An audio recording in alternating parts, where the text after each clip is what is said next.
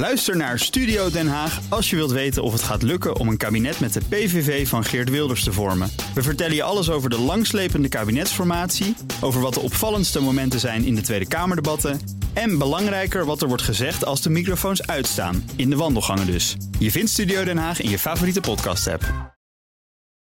De Ben Tichelaar podcast wordt mede mogelijk gemaakt door Yacht.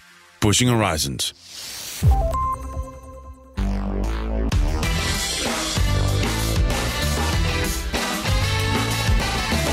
Hybride werken. Deels op kantoor, deels vanuit huis. Na corona is het in veel organisaties de praktijk geworden. Maar werkt het ook echt goed?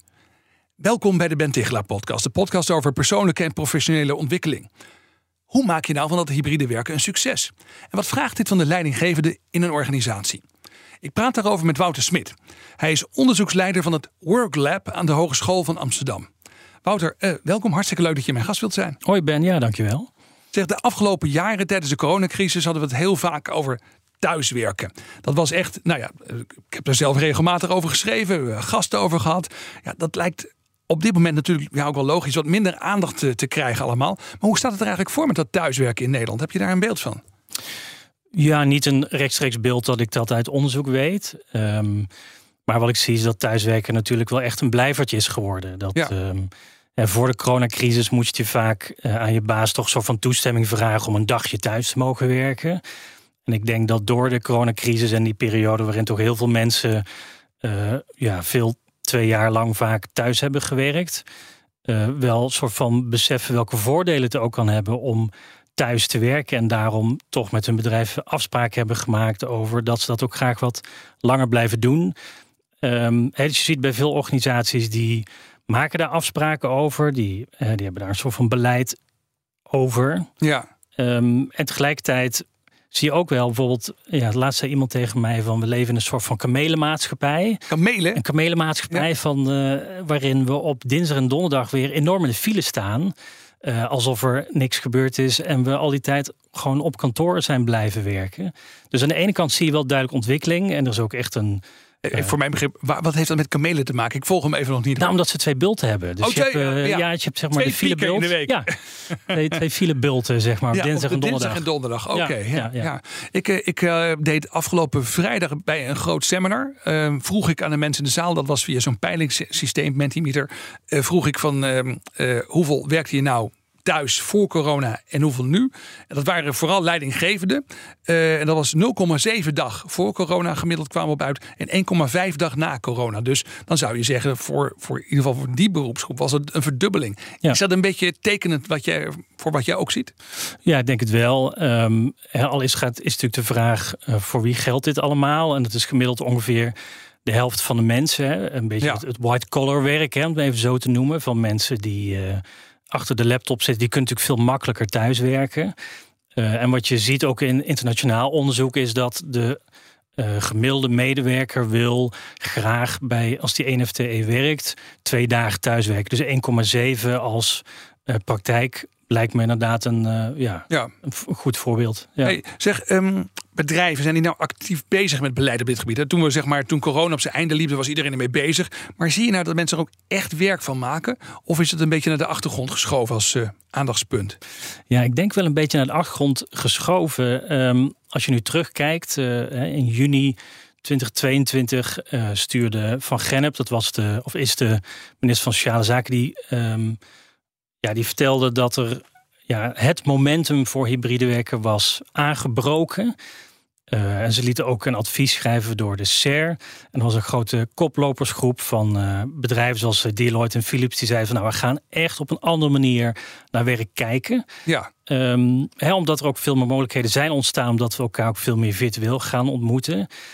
Ehm, ook omdat het heel veel problemen waar de samenleving tegenaan loopt, eh, daar een, voor een deel een oplossing voor kan zijn. Hè. Denk aan fileleed, denk aan huisvesting. ja, dat was het idee. Work from anywhere. Dan ga je in, precies. Vri- in Friesland wonen, aan de Friese meren. Terwijl je in, de, Am- in Amsterdam misschien werkt. Dan hoef je misschien nou, Ja. nooit of af en toe op kantoor te zijn. Dat was een beetje de droom. Ja, en ik denk dat, die, eh, hè, dat veel organisaties zijn er wel eh, ja, heel voorspoedig mee aan de slag gegaan. Maar de praktijk is weer barstiger. Hè. Ik denk Ja. dat veel mensen eh, toch een beetje kiezen wat ze zelf fijn vinden. En ik denk ook dat heel veel organisaties soort van onbewust bekwaam zijn geworden in hybride werken. Waarin ja, afdelingen zoveel met elkaar hebben afgesproken van nou, uh, die dagen zijn vooral die en die mensen op locatie en uh, uh, die daar vooral die en die. zonder dat er echt heel erg afspraken over gemaakt zijn. en als dat werkt voor zo'n bedrijf is dat handig, maar ja, wat ik een belangrijke boodschap vind om mee te geven, is dat hybride werken echt wel een hele andere manier is van naar werk kijken. Dat je uh, zegt van eigenlijk is werk veel meer een handeling dan dat het een plaats is. Het is niet een plek waar je heen gaat, een kantoor, om daar van 9 tot 5 je ding te doen. Volgens mij, ik werk op kantoor, of werk op de fabriek, of ik werk bij, uh, nou, ik werk bij Heineken en dan was het ook een plek, zeg maar. En je zegt van, dit is nu gewoon vooral uh, de bezigheid. Ja, het is veel meer een handeling geworden. Um, en, en wat betekent dat? Wat maakt dat uit voor mensen? Nou, ik denk dat mensen wat makkelijker um, ja, nadenken over wat past mij het beste. Um, he, we hadden natuurlijk veel meer eerste modus operandi van, van, nou, van 9 tot 5 ben je gewoon van de baas. Ja.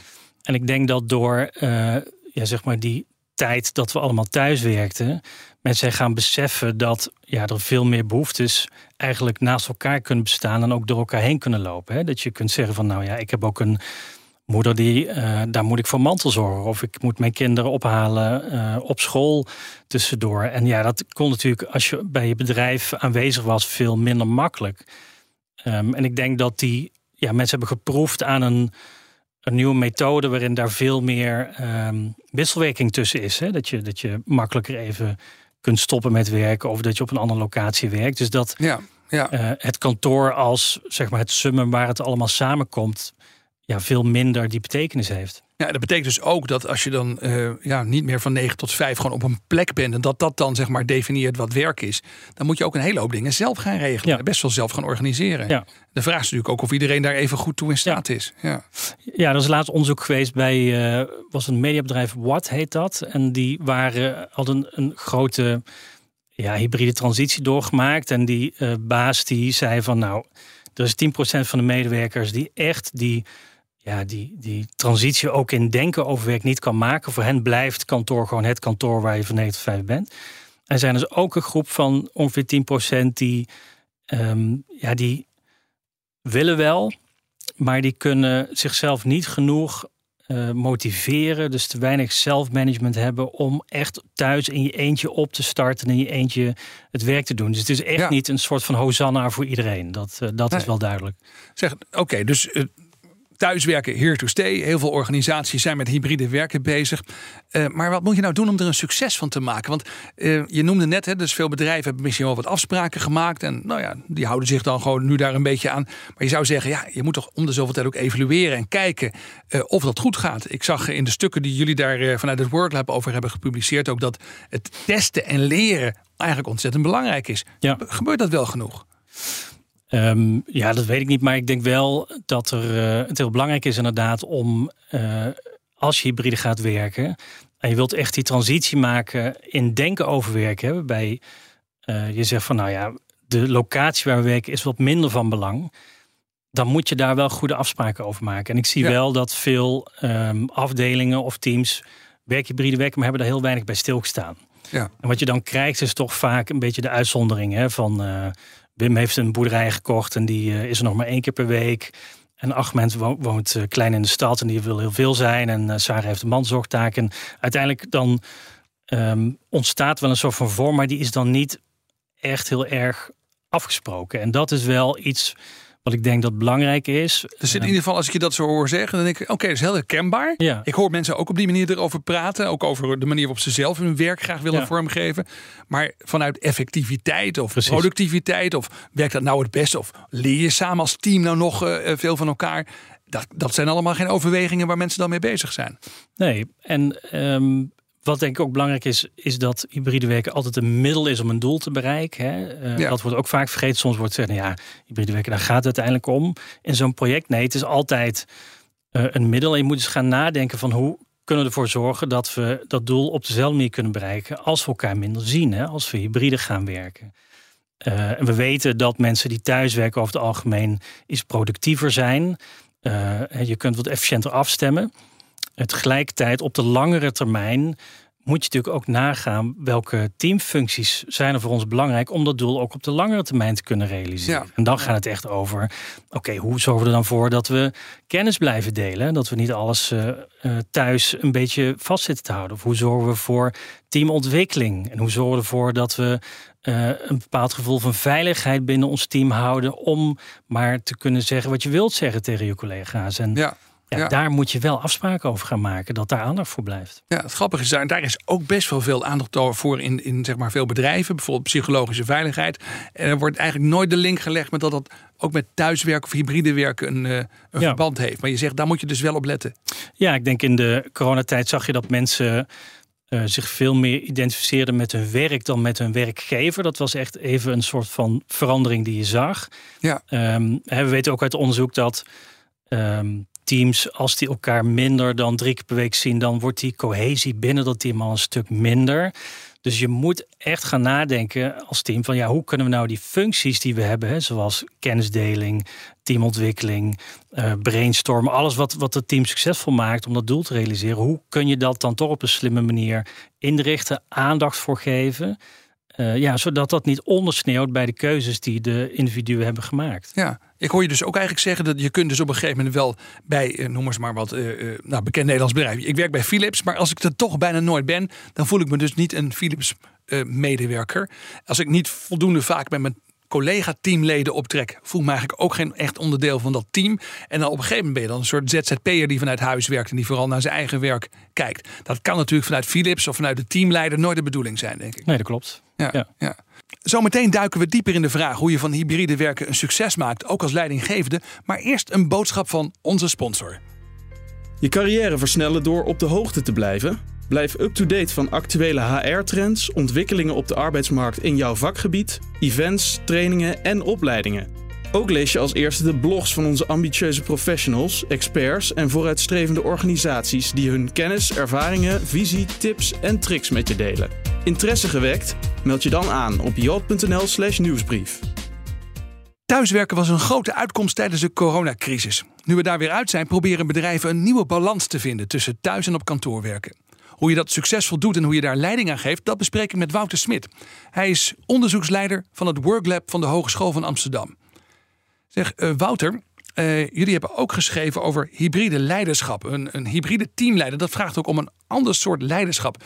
Kun je er iets over zeggen? Wat moet ik als teamleider, als manager anders doen? Ja, dat klopt. Ehm, even een stukje uitzoomen. Eh, als je kijkt naar samenwerking, dat hebben we natuurlijk eh, honderdduizenden jaren fysiek gedaan, hè, met eh, de hamer en, en de pijl en boog. En sinds 30 jaar is eigenlijk die online samenwerking mogelijk dankzij het internet. En dat hybride is toch echt weer een iets andere manier van met elkaar omgaan, omdat je natuurlijk elkaar deels wel en deels niet, of een deel van het team tegelijk ziet. Ehm, dus dat is ook voor leiderschap weer een hele andere dynamiek die je als leider, denk ik, eigen moet maken. Ja. En Je, je, je zegt net tussendoor even, soms heb je ook dan inderdaad, dat lees ik er een beetje in, hoor ik er een beetje in. Je hebt dan meetings en een deel van de mensen is dan bijvoorbeeld wel bij en de rest is dan online bij. ja, En dat, dat, is, dat vinden we lastig blijkbaar. ja, dat vinden we lastig. Ja, eh, wat je dan ziet, bijvoorbeeld eh, als het gaat over een vergadering die dan eh, wordt uitgevoerd waarbij een deel op locatie is, een deel ehm, virtueel aanwezig bijvoorbeeld via het scherm. Is een groot risico dat de mensen die op het scherm zijn op een gegeven moment een beetje eh, ja, genegeerd worden hè, of Ja. minder aandacht krijgen. Nou ja, als je dat extrapoleert voor een hele week of een heel jaar, ja, dan kunnen mensen daar last van krijgen. Eh, zeker de mensen die bijvoorbeeld meer thuis werken.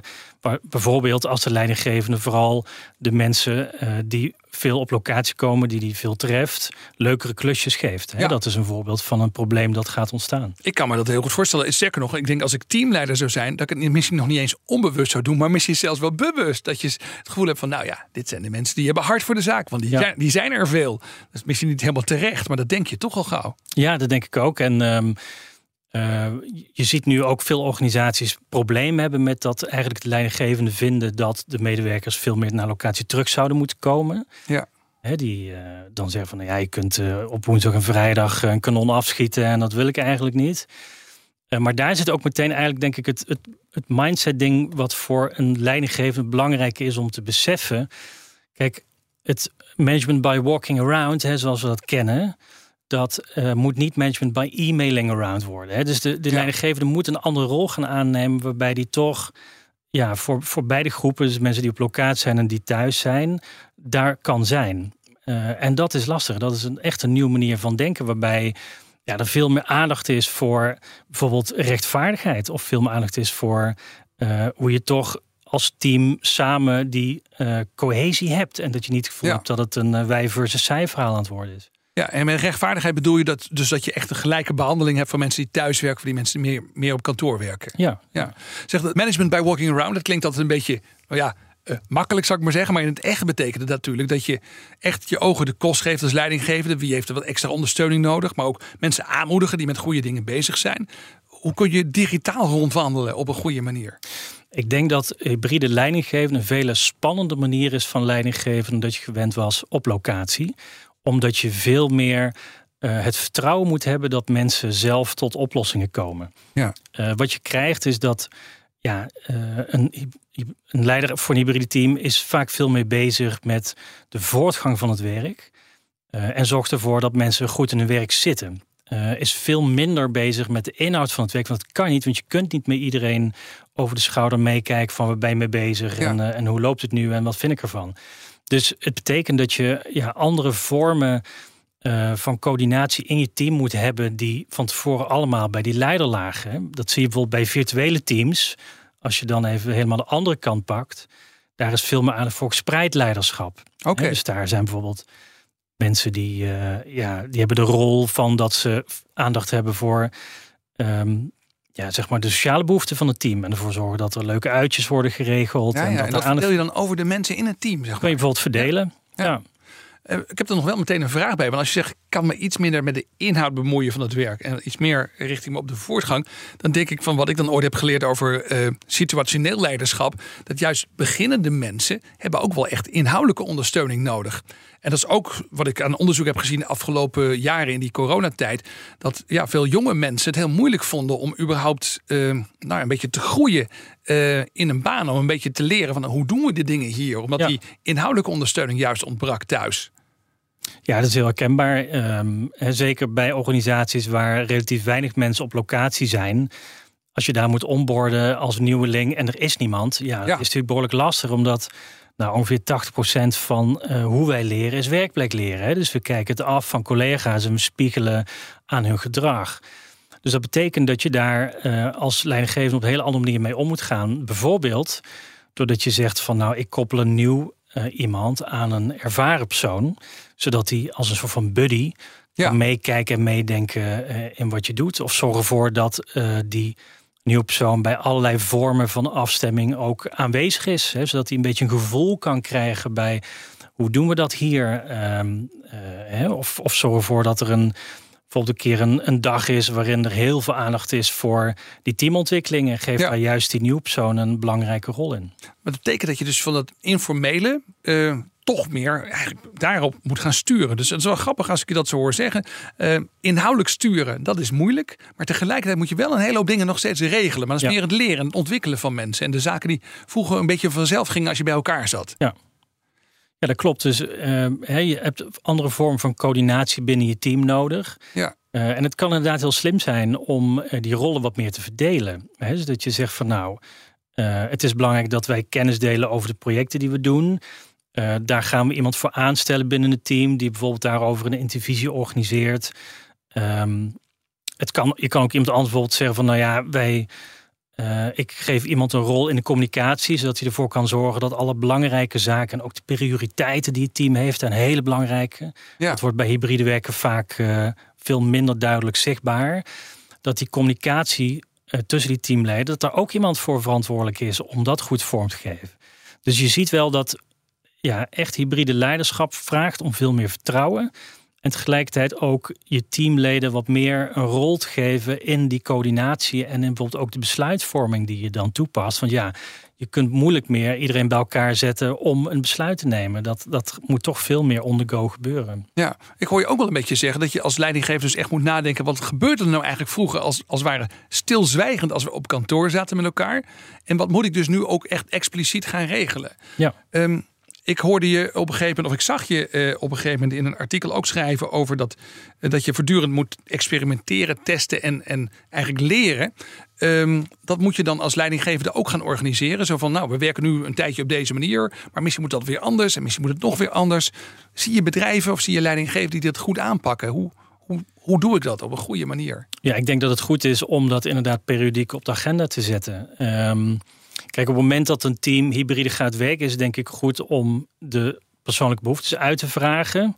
Doe dat bij voorkeur ook uh, anoniem, want niemand vindt het leuk om te vertellen dat hij zijn collega's het liefst zo weinig mogelijk ziet. Ja, is niet echt populair. Nee. is niet heel populair. Dus he, doe het anoniem en probeer dan samen met je team een soort van vorm van hybride werk te vinden die voor jullie past. He, bijvoorbeeld dat je op maandagochtend een gezamenlijk stand-up hebt met het hele team. Of dat je één keer in de vier weken een project bespreekt en daarvoor op naar locatie komt. Wat dan ook. Hè. Kies er in een vorm, zou ik zeggen, die het beste bij jullie past. En die leidinggevende zal daar toch zijn, hè, zijn stijl op moeten aanpassen. En ook moeten kijken naar, werkt dit nou? Want het kan best zijn dat er een bepaalde ja, teamfunctie die heel belangrijk is om dat doel te realiseren, een beetje achterblijft. Hè, dat kan bijvoorbeeld zijn uh, waar we het net over hadden, de onboarding. Dat nieuwe ja. medewerkers het behoorlijk lastig vinden in dat team. Of dat er ontzettend efficiënt wordt um, vergaderd, maar dat we eigenlijk vergeten hoe het, met, uh, met, hoe het eigenlijk met, met mensen gaat. Ja. Of dat we zo laagdrempelig allerlei teamsessies erin knallen dat we de hele dag achter teams zitten. Dus het vraagt echt periodiek om een evaluatie van de manier van werken, de, de modus operandi die we gekozen hebben werkt die? Want het is voor elk team weer anders. En weet je, op het moment dat je zegt, nou ja, het is vooral een periode van experimenteren, dan voelt het ook wat minder zwaar. Dan kun je ook op die manier een beetje gaan spelen met wat werkt nou goed voor ons. Wat, wat doen jullie zelf? Of wat vind je een goede uh, periode, zal ik maar zeggen, om een experiment te doen, dan weer te evalueren? Moet je dat eens per maand doen, eens per drie maanden? Waar moet ik aan denken? Ja, hangt een beetje vanaf hoe groot je het maakt. Ik denk als je uh, echt een soort van heidag hebt gehad waarin je uh, bedenkt wat een goede vorm van hybride werken zou zijn, hè, dat, dat, dat zou ik dan doen. Dan denk ik dat het slim is om dat zeker na twee maanden wel een keer te evalueren. Ja. Uh, je zag tijdens corona, vond ik ook wel heel slim, heel veel van die snelle um, ja, thermometeronderzoekjes. Waarbij medewerkers moesten aangeven van ja, hoe voel ik me eigenlijk deze week? En, ja. uh, hoe productief ben ik geweest? En ja, die techniek kun je natuurlijk ook zeker gaan inzetten als je gaat experimenteren met een nieuwe manier van werken. Waarbij je deels wel en niet op locatie bent en misschien zelfs wel eens asynchroon gaat werken. Ja, nou, ik, ik, er zijn grote sportclubs. Hè. Ik geloof dat Ajax het ook doet. Dat op het moment eh, dat mensen s morgens binnenkomen, dat ze via de telefoon al eventjes moeten doorgeven hoe ze vandaag, nou ja, ik maar zeggen, in de wedstrijd of in de, in de training dan zitten, zeg maar. Wat je net zegt, hoe voel ik me vandaag? Iedere dag opnieuw, zodat je als uh, trainer goed kunt kijken van nou, uh, welke mensen hebben van mij vandaag een beetje extra aandacht nodig. Ja. Dit soort tools praat je dan over. Dat je dus eigenlijk heel snel even kunt kijken hoe het met het hele team gaat. Ook al zitten ze op allemaal al op verschillende plekken. Ja, want een groot deel van onze communicatie is natuurlijk non-verbaal. En ja. uh, je ziet alleen maar dat gezichtje een beetje glazig in de camera kijken. Dus je weet niet precies hoe het met iemand gaat. En ja, als er één ding is dat heel belangrijk is in uh, hybride leiderschap, dan is het echt empathie. Ja. Dus ervoor zorgen dat je gevoel houdt met hoe het met mensen gaat. Hoe ze zich verbonden voelen. Uh, of er genoeg veiligheid is. Of mensen het vertrouwen van jou ervaren om hun eigen werk naar eigen inzicht vorm te geven. Dat wisten we eigenlijk al dat dat belangrijk was. Maar het is in een hybride setting nog veel belangrijker geworden. Omdat er veel ja, uh, basisonderdelen als we zien elkaar de hele dag er niet meer zijn. Laatste vraag die ik aan jou heb, Wouter. Je bent ook onderzoeksleider. Dus je geeft zelf leiding aan kenniswerkers binnen de Hogeschool van Amsterdam, binnen dat Work Lab. Hoe doe je dat zelf? Hoe, hoe geef jij empathie een plek in jouw werk? Nou, wat ik heel leuk vind is om uh, maandagochtend uh, met mijn team samen te komen. Om gewoon even een kwartiertje, een beetje een praatje pot te houden over hoe het weekend was. Dat is online of is dat dan zeg maar live? Dit is dan online. Dus okay, dan hebben ja. we iedereen bij elkaar. En dan uh, hebben we het even niet over het werk, maar gewoon even uh, zitten we allemaal, uh, uh, zijn we allemaal wakker aan het worden met een kopje koffie erbij. en dat werkt wel, omdat je dan niet meteen in die werkmodus schiet, maar ook eventjes weer beseft van ja, oh ja, we zijn mensen en die mensen Ja. die zijn samen toevallig aan het werk. En het is ook wel leuk om iets meer te weten van je collega dan alleen maar wat hij deze week gaat doen. Ja, en toch is het het werkclubje dat dan samen op maandagochtend eventjes met elkaar de week begint. Ja. ja hoe laat doen jullie dat? Dat doen wij om 9 uur. Kijk, gewoon ouderwets om 9 uur gewoon beginnen met elkaar. Lekker old school. Ja, Ja, ja. maar wel met een kopje koffie. Nou, dat klinkt heel goed. Zeg, dankjewel. Dit was de Ben Tichelaar podcast met eh, Wouter Smit als gast deze keer. Onderzoeksleider van het Worklab van de Hogeschool van Amsterdam. Wouter, dankjewel dat je mijn gast wilde zijn. Dankjewel Ben. Ja. Wouter en ik praten nog even door, omdat hij ook nog een werktip en een mediatip voor ons heeft. Beide vind je in onze podcastfeed op bnr.nl slash Tichelaar en in je favoriete podcast app. Voor nu, dank voor het luisteren. De Ben Tichelaar podcast wordt mede mogelijk gemaakt door Yacht. Pushing Horizons. Ook Bas van Werven vind je in de BNR-app. Ja, je kunt live naar mij en Iwan luisteren tijdens de ochtendspits. Je krijgt een melding van Breaking News. En niet alleen onze podcast Ochtendnieuws, maar alle BNR-podcasts vind je in de app. Download nu de gratis BNR-app en blijf scherp.